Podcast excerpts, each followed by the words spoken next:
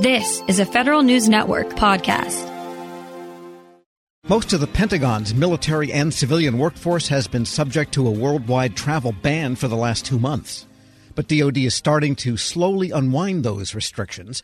Officials rolled out a new plan this week that will take a more geographic approach to who can and who cannot travel. As Federal News Network's Jared Serbu reports, decisions will be based mostly on local conditions. The first places to see the travel restrictions lifted will be the ones where there are clear signs that the spread of coronavirus has slowed. The Pentagon says some places already meet the new criteria it's developed to return to, quote, unrestricted travel. Some of the bans for DoD moving to and from those spots could be lifted as soon as this week, but officials haven't yet identified exactly where those places are.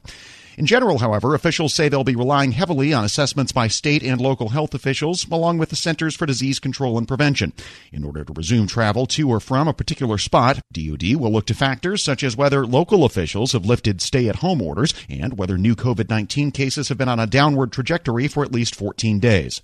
Matthew Donovan is the Undersecretary of Defense for Personnel and Readiness. While the COVID 19 pandemic still presents an overall risk to our service members, civilians, and their families, varying conditions across the nation warrant this transition to a tailored approach. All DoD service members, civilians, and their dependents whose travel is government funded will continue stop movement, both internationally and domestically, while this memorandum is in effect, unless the conditions specified by the Secretary are met or if they're covered by specific exemptions and waivers detailed in the memo. Donovan says decisions about what places will open up first will be based on two overarching factors consideration of factors such as removal of shelter in place orders and a downward trend of new COVID 19 cases over the preceding 14 days will be used to make a determination for the resumption of movement between states, regions, and nations. The second set of factors incorporates the evaluation of installation level conditions.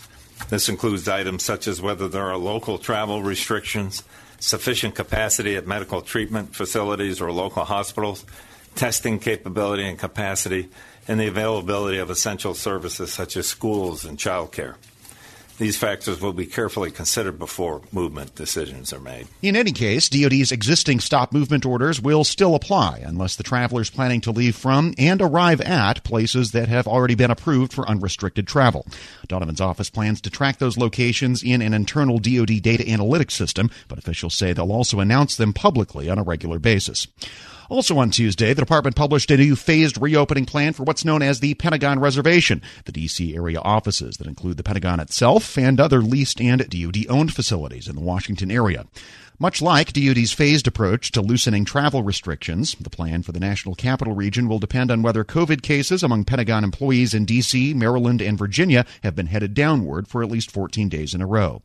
Lisa Hershman, DoD's chief management officer, says there has indeed been a downward trend amongst the Pentagon workforce, but it's only lasted eight days so far. We look at our numbers every single day and report uh, to the task force daily.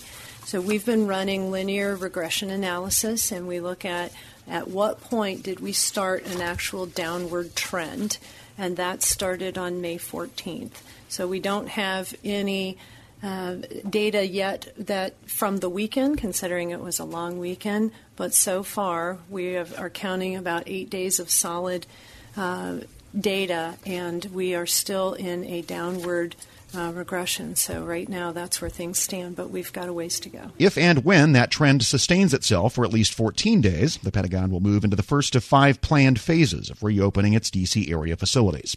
In phase one, 60% of the workforce would still be expected to telework. Those that return to Pentagon offices would be expected to wear masks whenever they can't socially distance from coworkers, and gatherings of more than 10 people would still be banned.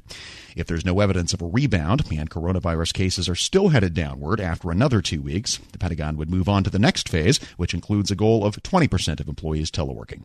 Employees would still be expected to wear masks, but gatherings of up to 50 people would be allowed. The restrictions would continue to decrease over the subsequent weeks if infection rates continue to fall until the Pentagon reaches phase four, or normal operations.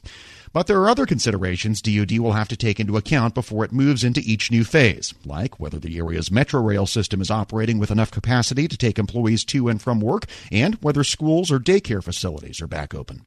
Hershman says DoD is trying to coordinate those considerations with other agencies in the D.C. area. OPM right now um, and OMB have been uh, having regular calls, and what they are very helpful with is what's happening with other agencies, what's happening in the national capital region, but also where do we stand with other things that we have to orchestrate. We're thinking about where mass tra- mass transit stands, as well as things like daycare centers. So, all of that is information and insights that are provided from the National Capital Region that is helpful for us as we orchestrate this for the national uh, for the Pentagon Reservation. But even once the department returns to normal, it's quite possible the Pentagon will still have many more teleworkers than it did before the pandemic.